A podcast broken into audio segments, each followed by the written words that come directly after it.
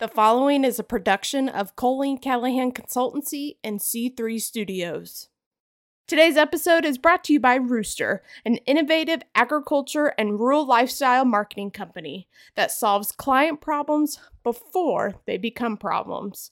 Learn more at roosterstrategy.com.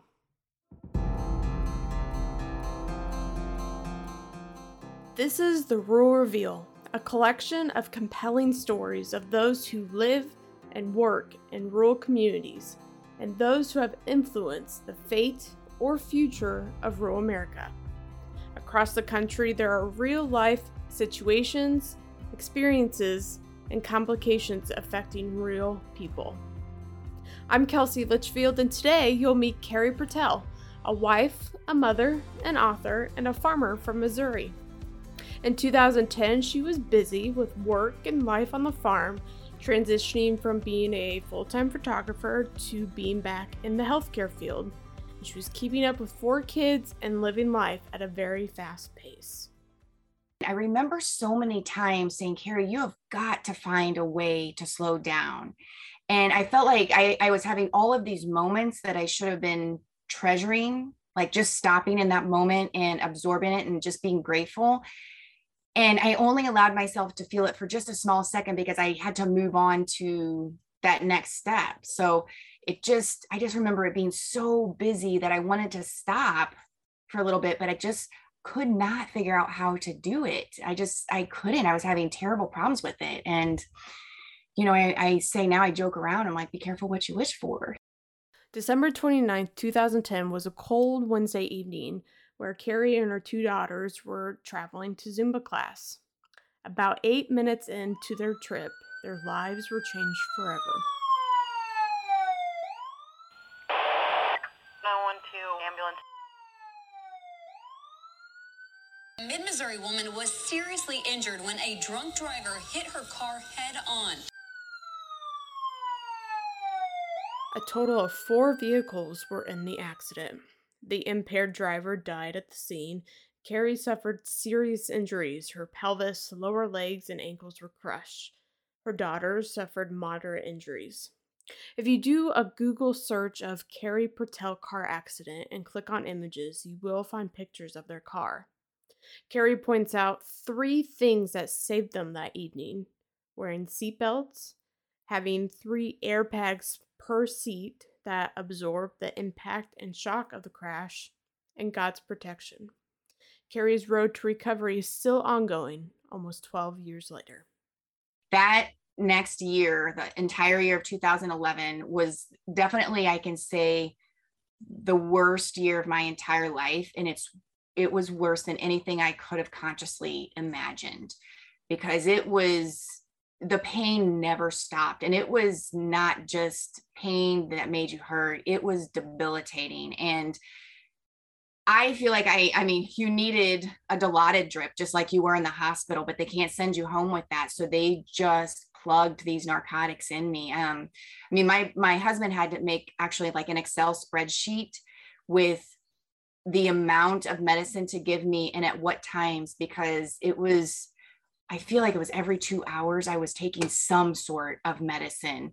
And so I couldn't be left alone for a long time. And um, for the people who were coming to watch me, they had to have some kind of guidance, you know, to give me medicine. But it was my recovery was four years total. But that first year, my life changed again. Like it changed that night on the highway. And that next year was the year that I learned the most about myself. I learned the most lessons in life um, and my faith not just in God, but in myself grew to an unbelievable magnitude. And it's like my throat is closing up right now because it was the most horrible time of my life, but it was also the most growth that I have ever had. And boy, do I wish I could have gotten to this place in a different way. But because those lessons and that pain were so hard, like everything that I've learned has stuck with me. So it's like every day I'm so friggin' grateful. It's unbelievable. Like if I told people every day how grateful I was, they would be like, Carey, shut up because I am tired of hearing how grateful you are, you know, but that's how I feel. And I think that comes from, I mean, nearly losing your life because in in that very last moment before we had the impact i was pretty certain that i was not going to make it and I remember begging God, I'm like, it's okay. Just, just take me. Please save those girls. I, I can deal with me. And, eh, you know, I don't want to say that he did that for me, but the points of impact where that truck hit me was the driver's side, the driver's seat, because um, the head on collision was on the driver's side. And then it turned him um, to have that second impact into the side of my door. So I took the brunt of it. And as a mom, that is the only way that I would have wanted it. So it's um that first year was hard on my entire family. I, I mean, I know a lot of people talk about me, but my family had to be there with me and they had to know that I was in pain. You know, they could hear me breathing hard and I didn't even know I was doing it. It's just how you breathe when you hurt that bad. And then, gosh, I don't even know how many surgeries I had that first year. Um, my surgeries were very extensive, so it took a long time to recover from each one.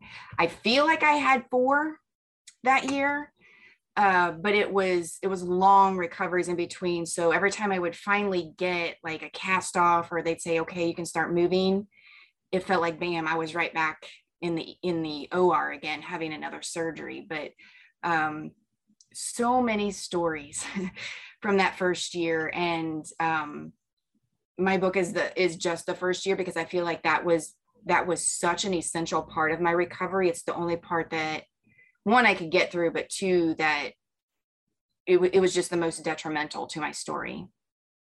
How did you not give up on the recovery, even though you were in so much pain?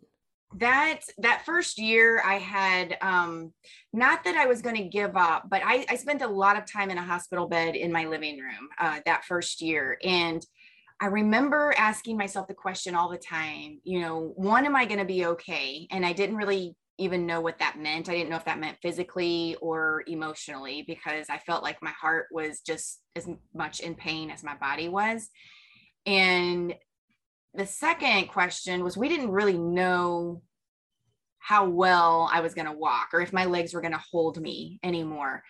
But I had to wait so long for my injuries to heal to even be able to try to stand up.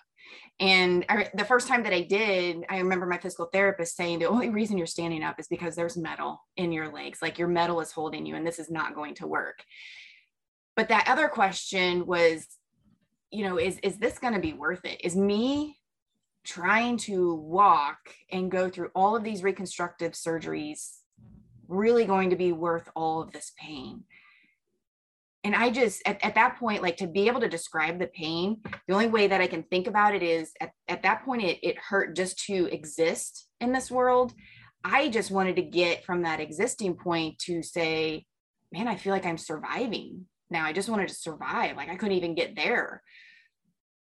But what it was, there was really the main point was my children. So when they would come in off the bus and they would come screaming through the kitchen door, you can imagine with four kids that are in a very short age range that just utter chaos followed them. And I had spent so much of my day in despair that that chaos was the highlights of my day. It was just so enjoyable for me. And I, I always end up going back to the mom thing. And what really made me say, Carey, you've got to keep fighting in whatever way possible, whether it's physically or whether it's just to get yourself back to where you were emotionally and mentally, was I was so afraid that if my kids saw mom give up, that at some point in their future that would give them permission to give up. And I I could not be that excuse. Like, no way was I ever going to hear, well, mom, you gave up. Why can't I? Uh-uh. I, I just couldn't do it. And that is what kept spurring me on. And it wasn't so much of, um, it kind of changed whenever that happened for me, not to, I have to be able to walk. It was more so, even if I end up in a wheelchair, I want to be the best mom that I can for them. I want them to have the mom that they're supposed to have. And if that means being in a wheelchair instead of, you know, doing this journey to walk again, that's what I want. And then the other two things that really, really helped me find peace was that one acceptance because this happened. It's hmm. not like you can wish it away. It happened. I've just got to figure out how to go forward. And my second was forgiveness and I had to do forgiveness uh, for what he chose that night. And I had to give forgiveness of all the choices that I felt like I made that night that, you know, could have been different, but also just the guilt of not not being able to give my kids the mom that they were supposed to have, even though it wasn't my mm-hmm. fault, my choice. It it it was still there. There was a lot of guilt. Yeah. Is there any ounce of you that's maybe a little bit still bitter that all this had to happen to you? I mean, no. you talked about acceptance and, you know, forgiveness, but deep down inside, is there still a little bit of that emotion of why did this have to happen? I had the bitterness that comes with one man made this choice and it's changed my life forever. And I'm still dealing with these challenges today. I have, I hope people believe me when I say this. Um, I have never been bitter or angry towards him. And I feel like the reason for that is like just existing took every ounce of my energy and my mental strength that I did not have the time to waste it on that. Like there, there just wasn't enough, I guess, to push it to that point. Um, now I got really, really frustrated with things that I couldn't do that a 35 year old should be able to do normally. Like I should be able to get out of bed and get in a wheelchair and go in the kitchen, but it was months before I could do that. And then it was, you know, I forgot to ask somebody to get me a plate or a cereal bowl out of the countertop. You know, once I got into a wheelchair, um, I couldn't put any weight on my legs. And I'm like, I should be able to stand up and get it myself. Um, or just being able to, you know, go outside. Um, when I did finally get to stand up, it was only for like a couple weeks that first year. The transition from my kitchen to my back deck was minimal. Like, what is that? A fourth, a half, and of an inch?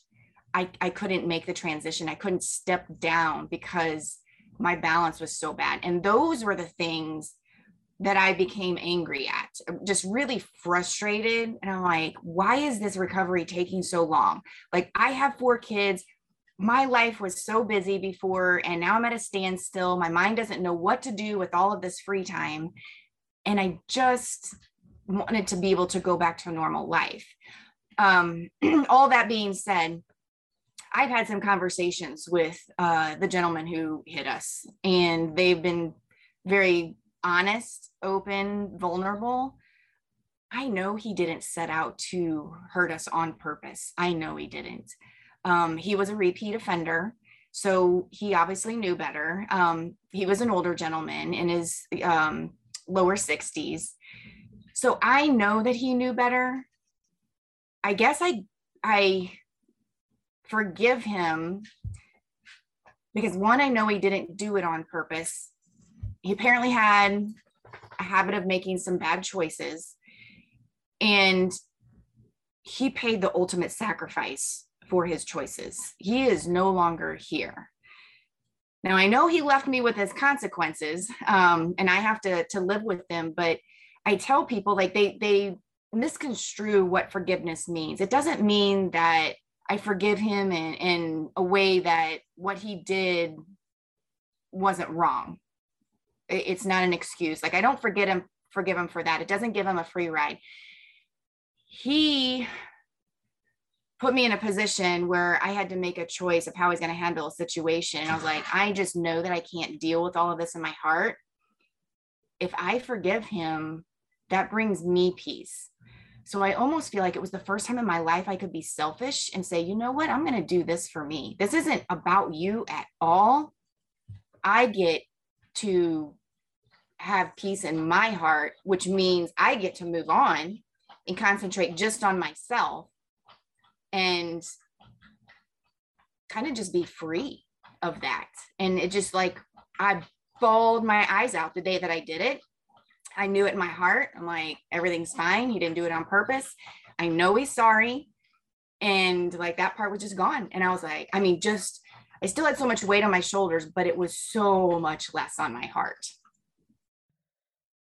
Carey, take me to present day. How are you doing physically, emotionally, mentally? What is your condition? What are you maybe what are you still struggling with? Um, and what has helped through this process? So 2022, at this point, I've had 13 surgeries related to my car crash. And at this point, there's really not much more they can do except uh, you know wait wait for technology to advance to the point that it can handle the severity of my situation so my injuries are not wanting to hold my weight hardly at all anymore like in the beginning, I was able to get about 3,000 steps a day in. And I feel like the only reason I did that is I was just so determined to walk. Like it was so exhilarating that I just walked through the pain. At this point, in 2022, I am down to about 1,700 steps a day. And it's just that my my injuries are so severe that they don't want to hold my weight. And I just I don't want to feel that bad all the time anymore. Like it for me now being 46, I want to be able to enjoy more of my day without that nagging pain. Um, so I use my wheelchair about 75% of the time. And that does help a lot. Um, I do have so many things wrong with me that that come from this. Um, so I have uh, very severe traumatic arthritis and um, I have really bad nerve damage in several parts of my body. So I have neuralgia. I had developed CRPS. Um, the neuralgia almost feels like it, to, to make it more comparable, people who have fibromyalgia, it's that kind of thing. And so between that and the arthritis flare ups, um, it's crazy. And I live in Missouri that the humidity is sky high all the time, which does not help, you know, those feelings. My my body's a human barometer. Um, so at this point, I'm just kind of hanging out. I I have to do physical therapy. Um, I, I that's going to be like a lifelong thing. So at this point, I had to learn to like Pilates and yoga. So I hated it before um, my car crashed because I was more of a high impact, very fast paced exerciser or I just did a lot of farm work um, as my exercise. So Pilates and yoga was much slower for me, and it just it took me a long time to learn to like it. But it keeps me walking, um, and and that's one of the main points that they told me is you've got to kind of keep in some sort of shape so that you can continue walking as long as you want to. Um, I the next steps for surgeries are going to be either ankle replacements or I just found out that they are starting to 3D print bones, which blows my mind because I rem- I would always tell my surgeons, you know, my God, if we could just replace the bones in my leg, you know, it would be so much better. So they're actually getting to that point right now, which is incredible. My physical therapist, um, I, I was going there so often that one day he said, you know, Carey, you you have a farm. He's like, we can figure out a way that you can do your chores as part of your physical therapy on the farm and you don't have to come in here all the time. So it, it, was a lot of trial and error at first but i was able to to start contributing to the farm again which made me feel good because i mean i just wasn't getting to do anything at that point. Um, i got to be outside i got to be in my environment with my animals. So what started out farming became my physical therapy and before i knew it farm was my mental therapy. Like it helped my mental health to a point where I did not realize how much I needed to contribute and have accomplishment mm-hmm. in my life. Like I needed some kind of some kind of purpose in there. So those three things I didn't realize how much I needed them. And mm-hmm. those things even though in the beginning like trying to figure out what I could do and what order and how. It was actually really painful to figure that out. It got me to a point where today I do the same thing in the same order every day because I know that it uses the least amount of energy and it uses the least amount of steps. But what it does is it fills me up inside and that feeling then projects me on to say okay i can keep doing this. Um, i'm still getting fulfillment in my life. I'm getting satisfaction. I'm getting to contribute you know to my family by helping on the farm and one i just love it. So all of that combined together what started out as physical therapy grew into much much more. I want to transition to the issue itself of reckless and impaired driving, specifically in rural areas. Some background from the research that I did is US traffic deaths sharply increased in 2021. Nearly 43,000 people died, according to the National Highway Traffic Safety Administration. This is the highest number of fatalities since 2005 and I found out that specifically police reported alcohol involvement crashes were up 5%. The National Highway Traffic Safety Administration says one reason that these numbers are up is that there were less crowded roadways during the COVID related shutdowns, which then caused more reckless driving, such as not wearing seatbelts, speeding, and distracted driving. Now 2022 we're back on the roads and it still seems we are moving backwards in our goal to decrease traffic deaths.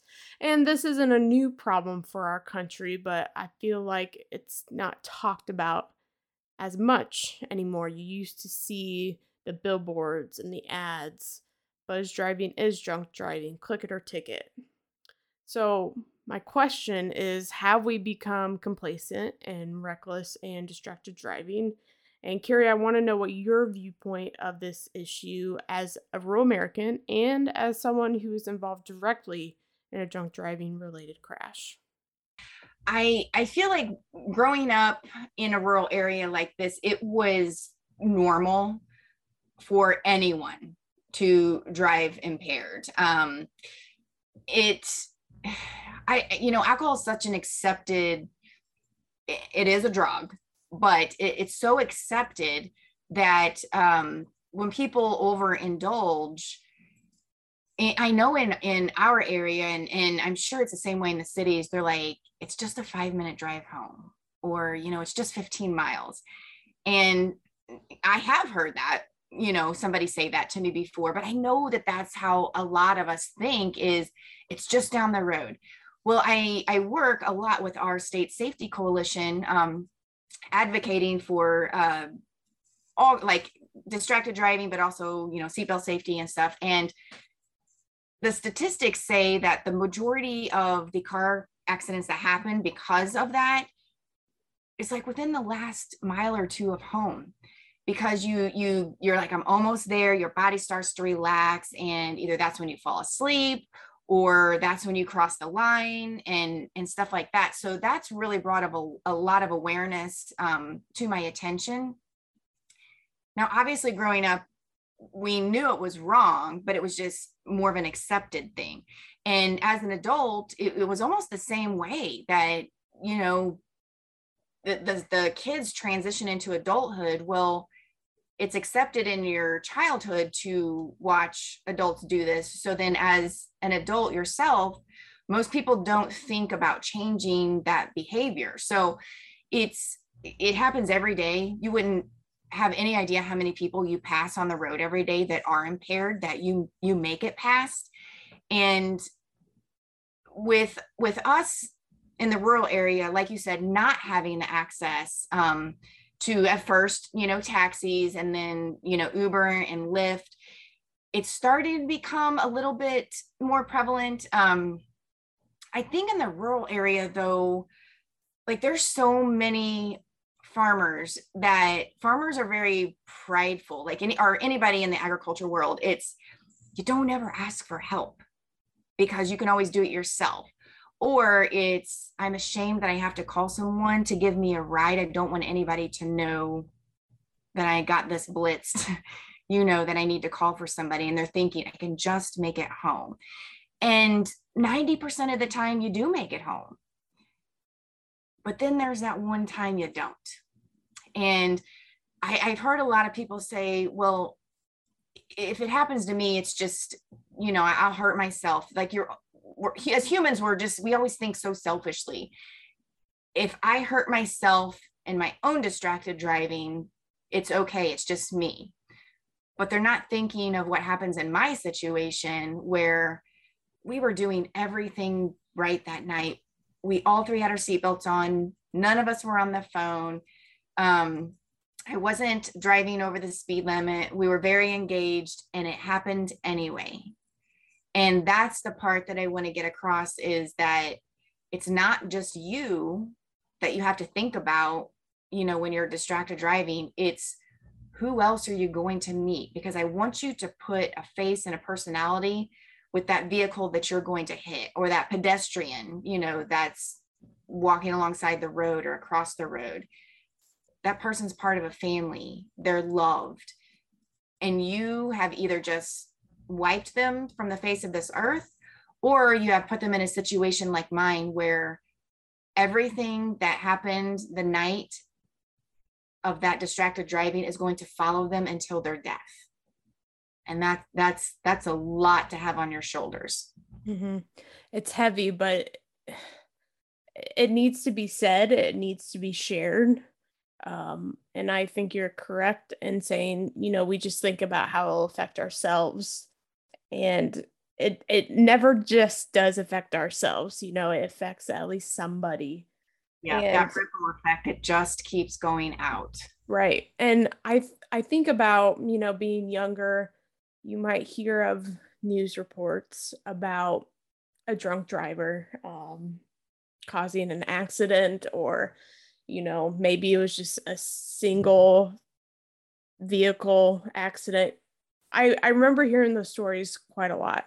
I don't hear those stories in the media anymore, and I'm not placing any blame on why we don't hear them.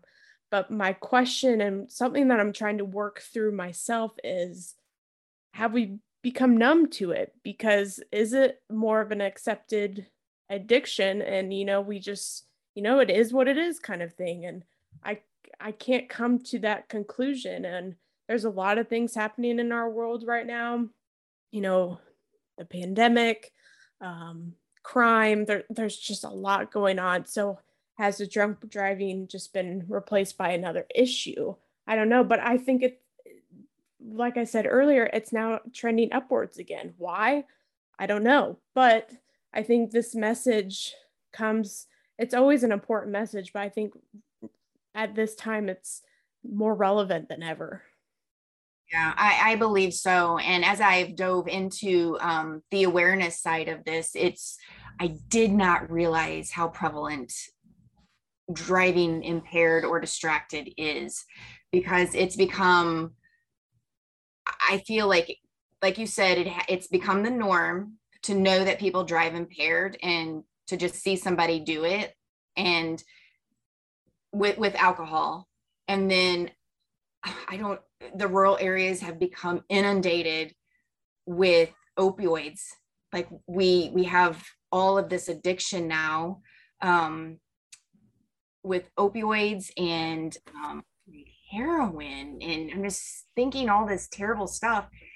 And then add texting and driving on top of it. Like i feel like that can be included in there too because people like mm-hmm. well you have to drive all the time. And until one of those situations happened to you, you realize how real it actually is because it hurts you. Like it physically hurts you when someone you know, even if you don't know them well, but if you live in a small community like I do, when one of those people has lost their life to something just so meaningless like mm-hmm. that, then that's the part when it hits you and you sit back and you're like, what the heck are we doing? Mm-hmm. You know, we know this is normal, but like when you think back, I don't, I don't know how old you are, but when I was a kid, we would ride in the bed of the truck And sometimes we would ride in lawn chairs, sometimes we would just ride in the back of the truck down the highway. Who in their right mind does that? But at that point in time, it was the normal. But nowadays, because we finally realized and learned better, we're like, who in the heck goes 60 miles an hour down the road with their children in the back of their truck in the bed? You know, that just seems like insanity. So I feel like the same thing needs to be added towards all this distracted driving. Gosh, whenever I, I say I talk to kids, but honestly, this goes for a lot of adults as well. Like when you're in that moment and you're thinking, boy, I probably shouldn't drive home. I need to call for a ride, or somebody comes up to you and says, you know, hey, I, I need to take your keys. In, instead of getting angry and saying, no, um, I'm not going to call anybody, or no, you can't take my keys, I want you to realize that they're just being your friend or they're being a good person if they don't know you and they're trying to save not only your life but someone else's life so, in that moment, you're making a choice of whether you could possibly hurt someone or whether you can just avoid that entire situation. Like, dig down, find the courage wherever you need to within yourself to make that right choice and say, you know what? If I have to sleep in my truck on the side of a gravel road tonight, that's what I'm going to do until I can wake up and I can drive sober. This isn't where we end with Carey and her story. When I was researching, I discovered another issue she has had to face during her recovery. Carey shared in a former interview about her dependency on narcotics. This problem is a real challenge for our society right now, especially in rural America. She reveals the hardship and challenges of being dependent. I say my body was addicted. My my doctors say you you need to say your body was dependent because addiction means you like you're mentally addicted. So I've had to switch that in my mind to try to start saying that. Um, it's really crazy because working in the healthcare field, I saw all of these patients come in that were good people, and something bad happened to them that caused them pain. And all of a sudden, they found themselves addicted to their pain medicine. And whenever I would see these people, God, I felt so bad for them. And I would see them coming in and they're way too early, you know, to have their refill whenever I was working in a, um, in a doctor's office. And I thought they'd become a person that they didn't know. And I was like, I, I knew when this happened to me that I needed to be proactive about that. Like I needed to, to keep in my mind, Carey, as soon as you can get off these pain pills, you need to get off of them. The problem was that my pain was so bad that my surgeon told my husband, Carey's still going to be in an incredible amount of pain. We're just going to hope that she doesn't remember most of it. And that really like hit him. He's like, holy cow, this is this is still going to be mm-hmm. bad when we get home. So I would take Oxycontin and then two hours later, I would take Percocet. Two hours later, Oxycontin, two hours later, Percocet just to just to take the edge off. And that's what was prescribed to me. So i never got to decrease that because i was continuing to have surgery. So i was disrupting those injuries again and it would just everything was just always on like the pain was always on. And about 9 weeks after my car crash i remember thinking I am so sick to my stomach. Like it having taking that amount of medicines because I was on a plethora of other medicines as well, you know, like anti-inflammatories and um God, I can't remember. I don't like I said, my husband made an Excel sheet. There were so many. So it was basically eating the lining of my stomach. Mm-hmm. And I was so messed up that if somebody wasn't with me, I wouldn't remember if I ate or not and then not being able to move from my hospital bed like like everything in me atrophied. So i had no muscle um god I, who knows what i weighed probably 110 pounds and i was five eight at that point. Um so so so that medicine was just my i was dry heaving every day but i needed the medicine to take the pain away or at least lessen it i should say and then because I was on that amount of medicine and because I was laying in a hospital bed, I had severe vertigo. So it was you know, I would turn my head to the right and the whole entire room would spin. And I thought, okay, I know what this is too. And um, it was that combination. And it, it got to the point where those two things were almost competing with the pain of my bones, my body. And so I called my surgeon. I'm like, I cannot do this anymore. I'm like, it is, I am so sick to my stomach. And just the vertigo is, it's unbelievable. It's like my head is hitting all four walls when I even try to raise it. And he said, Well, I can call you in Tylenol number three. I'm telling you right now, it's not going to take your pain away, but it's probably the lesser of of one that I can give you and maybe just alternate that with you know one of the other narcotics.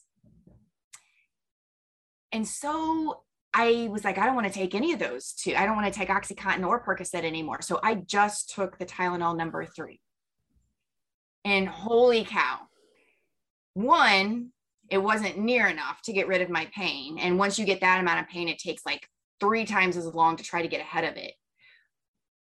But two days in, after I stopped Oxycontin and Percocet, I started having these jitters, these shakes and I thought, that's weird. Maybe I need to eat more.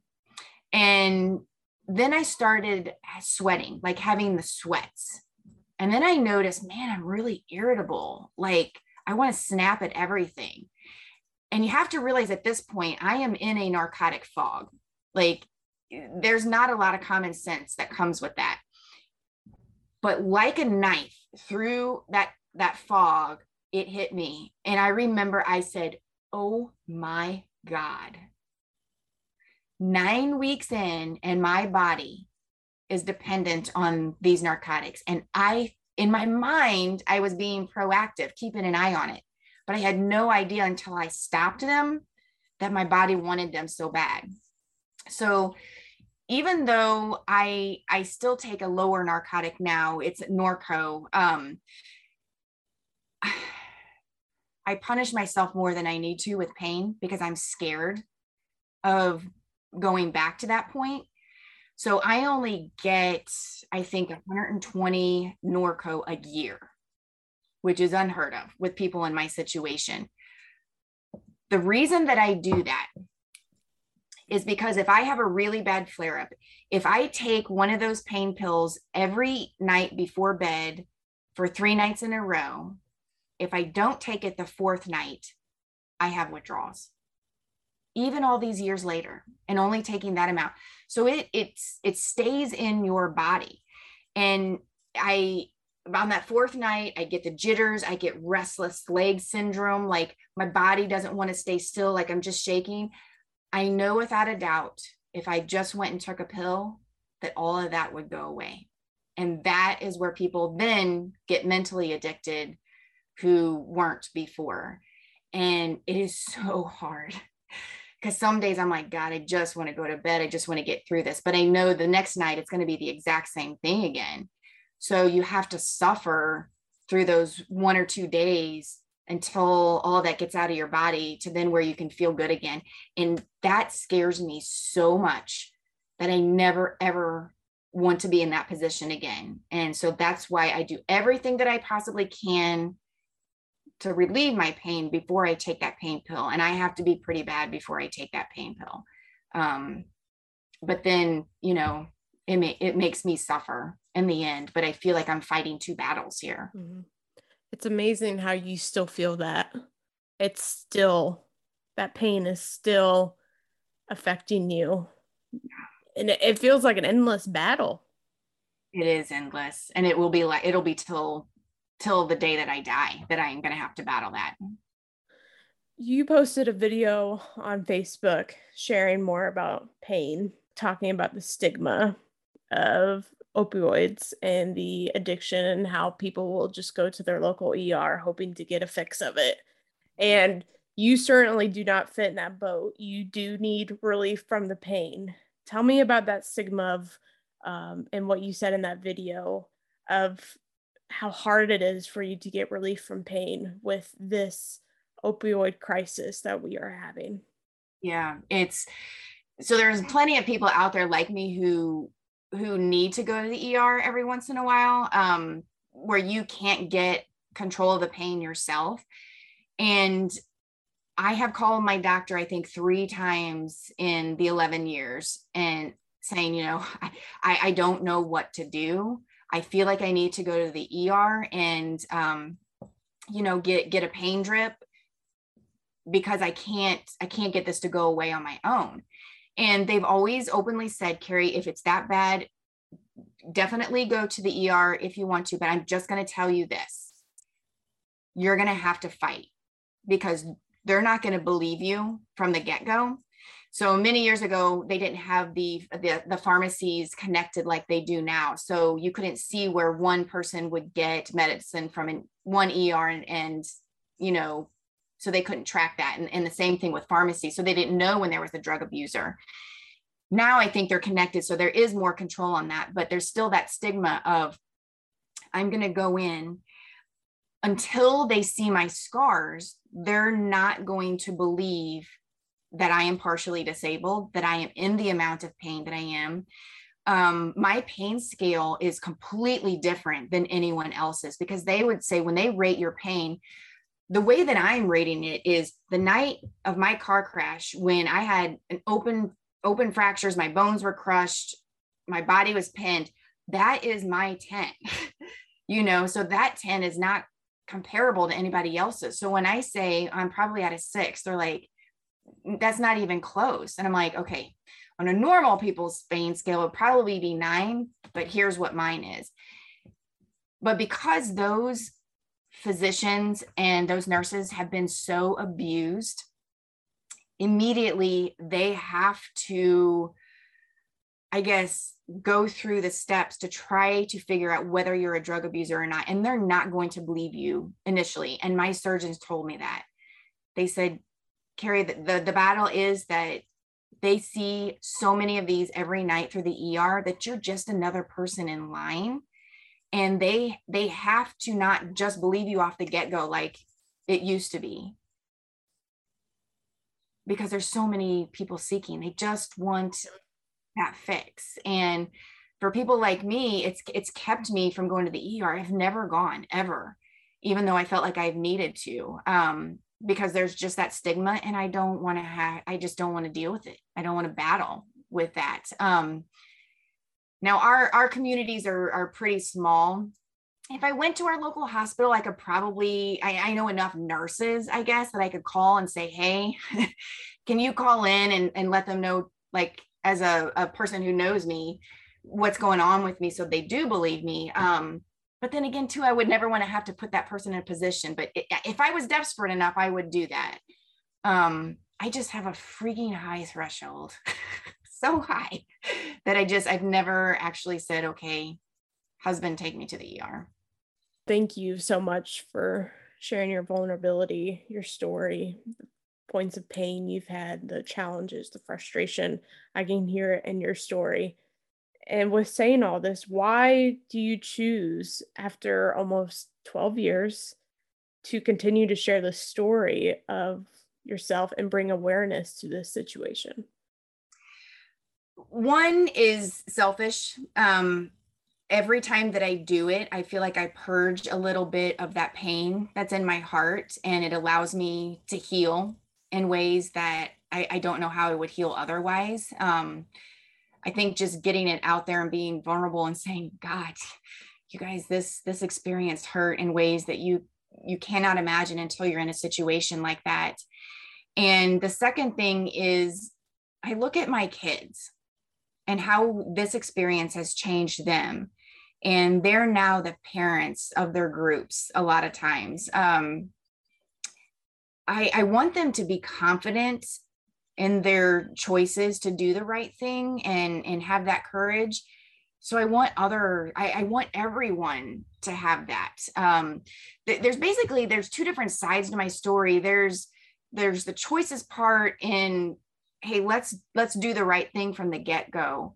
And then there's the part that if you ever go through a challenge in your life that is so severe that i promise you if you do make the right choice and how to handle it meaning you know you have the right attitude you use, use the right support system that you can overcome it. And it may not turn out exactly like you had wished um, you know just like in my case but you'll make it through it. So uh, those those are the two things that really keep me going out and sharing is that one let's do the, the right thing from the start just have that courage to dig down and and be confident in yourself regardless of what's going on around you and saying no this is the right thing. This is what we're going to do. And then there's the other part that life's going to smack you hard sometimes. It's going to smack you real hard. I promise you can get through it. You just got to do the right thing and make the right choices and do the right steps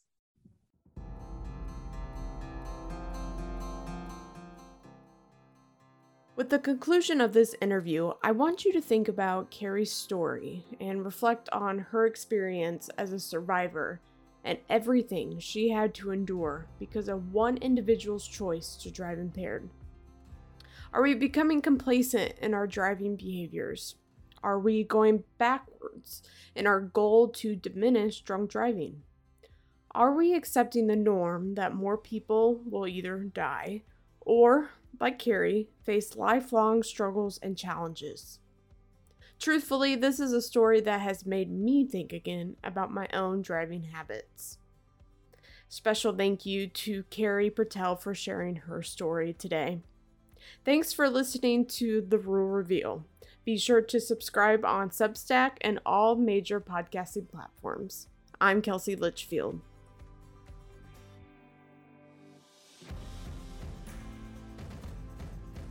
This has been a production of Colleen Callahan Consultancy and C3 Studios.